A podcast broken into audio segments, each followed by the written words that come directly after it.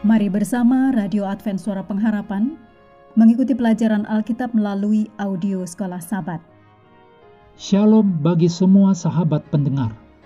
Kabar baik bahwa kisah dan kesaksian terkait siaran dan pelayanan AWR Indonesia kini dapat diikuti secara berkala, baik melalui siaran harian Radio Advent Suara Pengharapan setiap minggu kedua dan keempat juga melalui YouTube dan Facebook AWR Indonesia.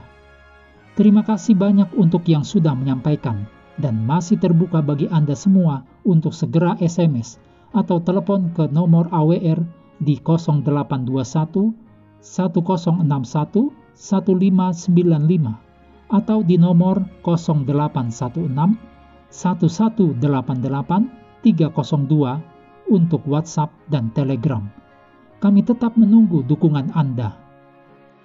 Selanjutnya kita masuk untuk pelajaran hari Kamis tanggal 7 Juli. Judulnya Cawan Lebur Kedewasaan. Mari kita mulai dengan doa singkat yang didasarkan dari 2 Korintus 13 ayat 7. Kami berdoa kepada Allah supaya kami tahan uji, supaya kamu boleh berbuat apa yang baik. Amin.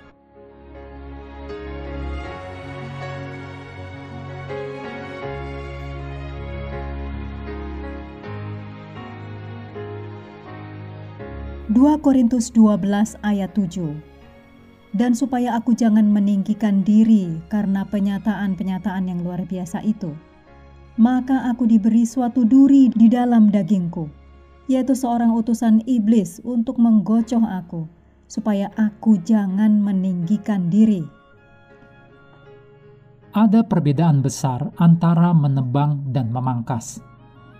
Kita menebang tanaman yang tidak kita inginkan lagi kita memangkas tanaman yang ingin kita kembangkan menjadi lebih berbuah.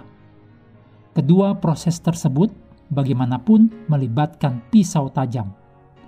Memang, pemangkasan membutuhkan pemotongan bagian dari tanaman yang mungkin tampaknya seperti tukang kebun pemula yang menghancurkannya. Dalam konteks rohani, Bruce Wilkinson menulis, Apakah Anda berdoa untuk berkat Allah yang melimpah dan memohon agar Dia menjadikan Anda lebih seperti anaknya?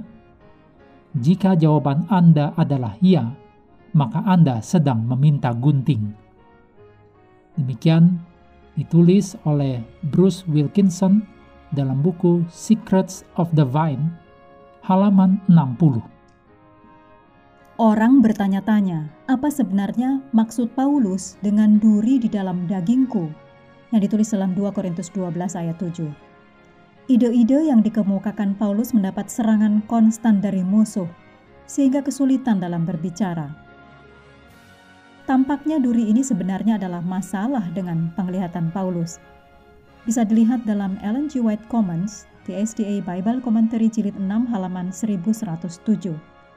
Hebatnya, Paulus percaya bahwa durinya diberikan kepadaku. Menurut Anda, apakah yang Paulus maksudkan dengan diberikan kepadaku? Siapa yang memberikan itu kepadanya?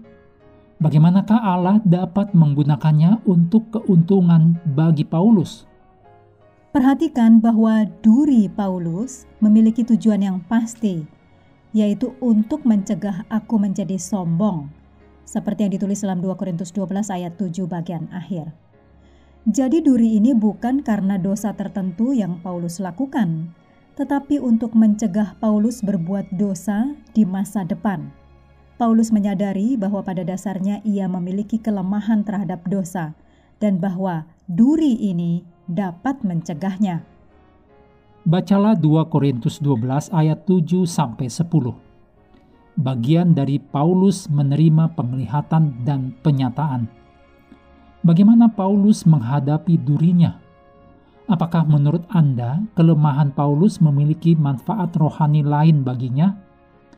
Bagaimanakah tanggapan Paulus dapat membantu Anda menghadapi duri yang mungkin harus Anda pikul? Dalam hal-hal tertentu, Gagasan Allah untuk perkembangan rohani Anda sangat berbeda dari gagasan Anda sendiri. Pikirkan tentang area dalam hidup Anda di mana Anda perlu menjadi lebih berbuah dalam kebenaran. Dan kualitas rohani apa yang ingin Anda minta agar Allah kembangkan di dalam diri Anda melalui pemangkasannya? Mengakhiri pelajaran hari ini, mari kita kembali ke ayat hafalan kita dalam 1 Petrus 4 ayat 12 dan 13. Saudara-saudara yang kekasih, janganlah kamu heran akan nyala api siksaan yang datang kepadamu sebagai ujian seolah-olah ada sesuatu yang luar biasa terjadi atas kamu. Sebaliknya, bersukacitalah sesuai dengan bagian yang kamu dapat dalam penderitaan Kristus, supaya kamu juga boleh bergembira dan bersukacita pada waktu Ia menyatakan kemuliaannya. Hendaklah kita terus tekun mengambil waktu bersekutu dengan Tuhan setiap hari, bersama dengan seluruh anggota keluarga baik melalui renungan harian, pelajaran sekolah sahabat, juga bacaan Alkitab sedunia percayalah kepada nabi-nabinya, yang untuk hari ini melanjutkan dari ulangan pasal 22. Tuhan memberkati kita semua.